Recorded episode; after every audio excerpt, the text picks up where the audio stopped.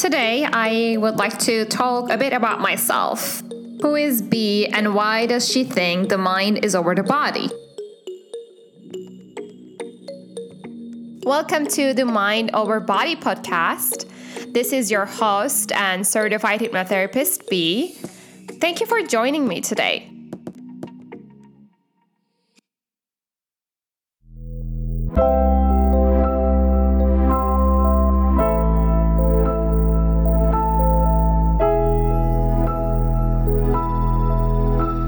Today, I would like to talk a bit about myself, Begum or B. Who is B and why should you listen to all the things that I've been telling for the last few weeks?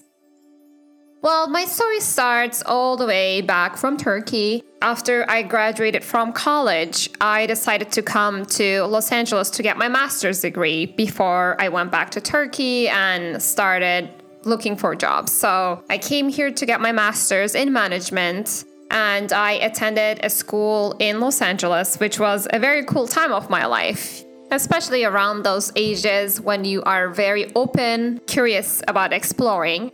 After I completed my master's, because of my visa, I was granted to work in US for about one, one year with my visa. So, of course, I wanted to take advantage of that and really experience, maybe be an intern in a company or whatever it may be before, again, I went back to Turkey.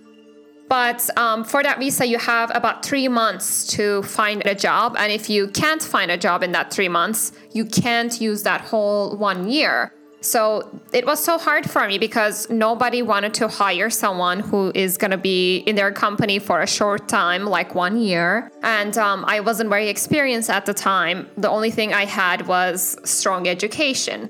And my college was from Turkey, so it didn't really much for employers. I just took a job in a coffee shop and I started working there for a few months, in which I met with my husband. We started having a relationship, and following that, his family helped me to um, prolong my visa and my work terms. Anyhow, finally, when I got my green card, I realized that now I will have a lot more options because now I can legally work in US, now I can legally stay in here for a longer time. I started looking for jobs in all kinds of companies, all kinds of positions, like in marketing. In a very short time, I realized that marketing is a very, very competitive area in Los Angeles. Like everyone is looking for jobs in marketing, and most of them are experienced. And I was very insecure in my English at the time, which I'm still insecure a bit. But at the time, I was really barely starting to live in US. So I felt that all the other candidates are way beyond me because number one, they speak English fluently. Number two, they went to colleges from United States, which is known usually in compared to my college from Turkey. Many people don't even know where Turkey is, let alone the colleges from Turkey. So that kind of hurt my credibility in my eyes. I start looking for jobs and one year passed, no luck Two years passed, no luck. And in that whole time, I was getting really desperate because my dream was finding a job in a, one of the great companies that Los Angeles has, doing what I love marketing. This is truly what I thought. But the more I looked, the less I was able to find jobs. And the less I was able to find jobs, the less confidence I was getting. And next thing, I was biting my nails because now I was worried about not getting any job interviews.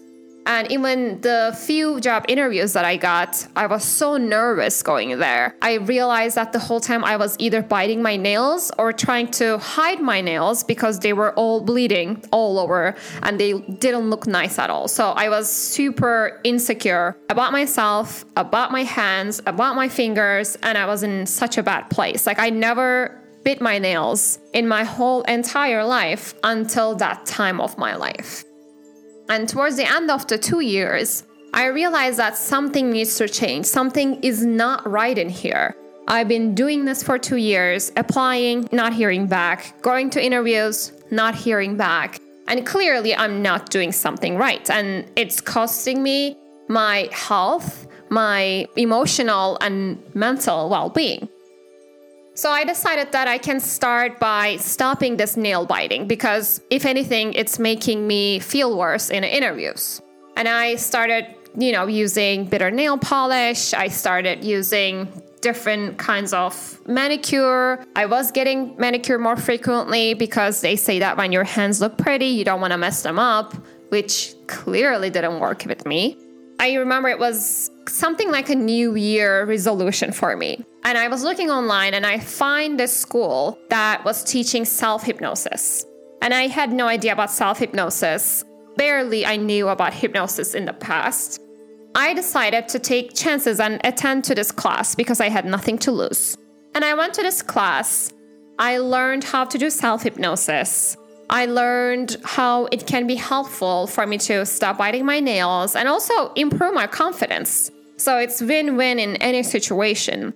But they told me that it requires consistency, so you need to practice it not only one or two times, you need to practice it every single day as long as you need, and even on other issues. So, this can be a, like a meditational practice that you can add to your daily life.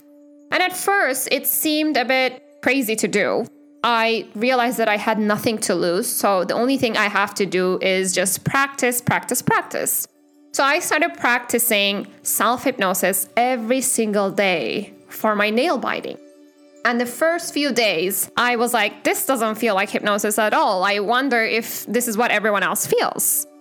The longer I practiced with it, the more I trusted in this process. After a week, or I don't remember exactly, but I think it was a week or 10 days, I realized that I was really feeling physical sensations that are similar to hypnosis, like tingling on my toes and like deep relaxation and calmness. And I was really able to imagine things better than daily life. And meanwhile, I was working on stopping biting my nails, being in a more calm and relaxed state during my interviews, and being more confident. And I started seeing very positive results in terms of confidence. But it was one of the harder things to measure, right? Because it's not like a tangible thing that we can see, we can measure. I was really focusing on nail biting. And I worked for about two months.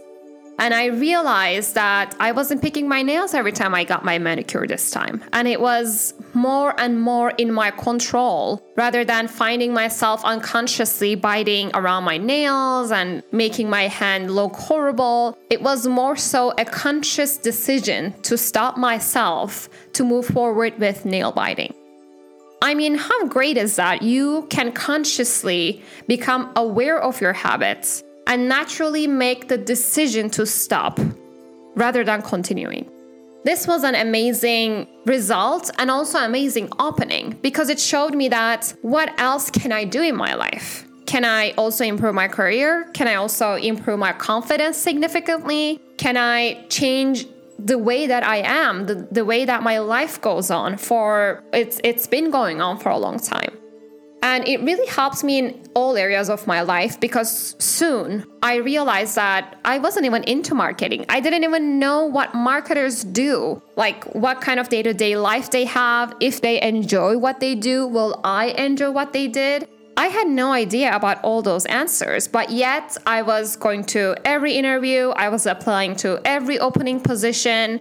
While I was practicing with self hypnosis, I became aware of that these were the decisions, these were the ideas and beliefs that my family, my friends, my country, and my culture implanted in my mind years and years ago. I was just trying to fulfill that all those years not knowing that maybe I wasn't even going to be happy if I find a position in a great company. So quickly, I became very thankful that I didn't find any of those jobs in, in a good company because it was going to become a hard thing for me to let go. And maybe this was one of the bigger lessons that I needed to learn in my life. So, after I went to that self hypnosis class, I realized that the school that I attended was a college of hypnotherapy. Yes, there is something called the College of Hypnotherapy, and it's a one year program with an internship and everything. So it's a very intact program. So I started taking classes about how to hypnotize someone, and most importantly, how to help someone with hypnosis. because this is supposed to be a therapeutic process. So, for one year, I attended the Hypnosis Motivation Institute, which is one of the best schools about hypnosis because it's not like a two week crash course that you just learn how to hypnotize someone. But unless you have other therapeutic skills, you're all on yourself and you may very well not be that helpful when you're working with a client. I attended the school for about a year. I also completed a six months internship and um, I completed the school with honors, and it was such an amazing experience overall. And I realized that this is such a powerful tool because before I attended the school, I used to think that hypnosis is for stopping smoking only or it's for weight loss only.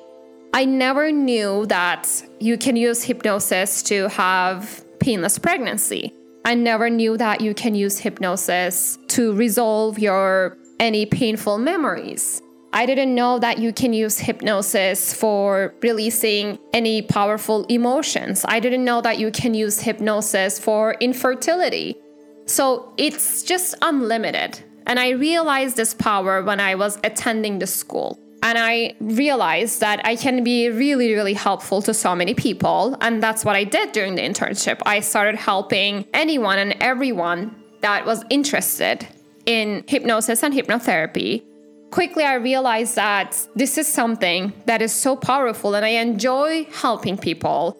And I truly see myself how I can relate to these people because I used to be someone who was biting my nails, who lacked confidence. So that's how I became a hypnotherapist, and I've been doing it since then. This is one of the magical tools that we have to work with subconscious mind. But there are so many other magical tools. That's how I got into EFT. If you're not familiar with it, EFT stands for the Emotional Freedom Technique. And it's basically a form of tapping that uses similar principles as acupressure.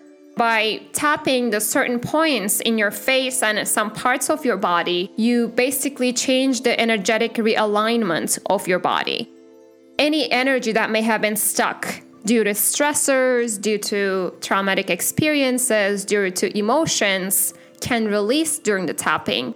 That's how you can realize that you're not having as much pain anymore. You may realize that you're not having the fear anymore. It may bring healing in many different forms. So, EFT is one of the more powerful techniques. And now I'm also a breathwork facilitator.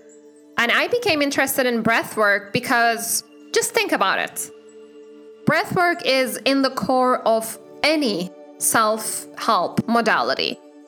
We use breath when we do meditation, mindfulness, hypnosis, when we do EFT, when we do yoga, whatever comes into your mind, even when you work out. Everyone focuses on breath because breath moves us moves the mind from the conscious mind, the subconscious mind, and it facilitates the information exchange. And breath also helps you be aware of the moments physically, mentally, like being present in right now rather than worrying about the future or being in the past. It allows you to be in the present. It's so simple that when I talk about this to some of my clients, they kind of think that it can't be that powerful. But after you practice it a few times, it, it's just so relaxing, so calming. It helps with so many things like anxiety, it helps with pain, migraines. It moves the energy in your body in a very effortless way. And the truth is, most of the times, we are really not breathing in a healthy way. And as adults, we are usually breathing from our chest, which signals that we are on the more tense or aroused state. So we are ready to take on whatever comes next, like with our jobs, with our works, with our with home, taking care of tasks, taking care of chores. That's the part that we operate. We can't be calm and anxious at the same time. So if you're operating out of arousal state, probably you're not going to be on the calm side. And you may wonder why you're constantly in chronic anxiety or chronic stress and you can't get out of it. It's because of that continuous stress that you're experiencing. So during breath work, we shift the attention from deep belly breathing to chest. We explore with different different things. As you can see, I use different different modalities to work with the subconscious mind. I realize that there are so many people who don't know much about hypnosis out there and also who don't know the extents of hypnosis. Like they don't know hypnosis can help with all these other things that I count just a few minutes ago. My goal with this podcast is to spread the information about hypnosis, how it can be helpful, and how it was actually helpful by bringing real life experiences to you.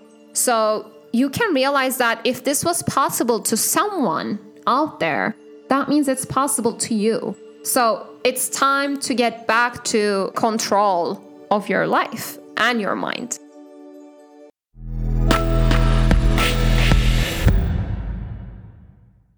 As we come to the end of the first season, in next season, we are going to focus only and only on anxiety and how hypnosis can help with anxiety.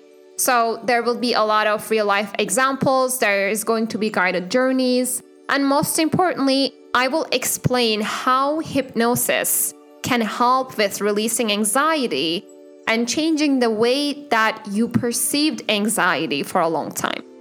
So tune into the next season. I'm very excited to meet you again just in a few weeks. Meanwhile, I would love to hear from you. So go ahead and email me at begum at b-hypnotize.com or visit my podcast website, www.mindoverbodypodcast.com. I would love to hear your feedback, questions, or anything, any success story that you may have had with hypnosis. So maybe we can share your story on this podcast too. It's great to have you here.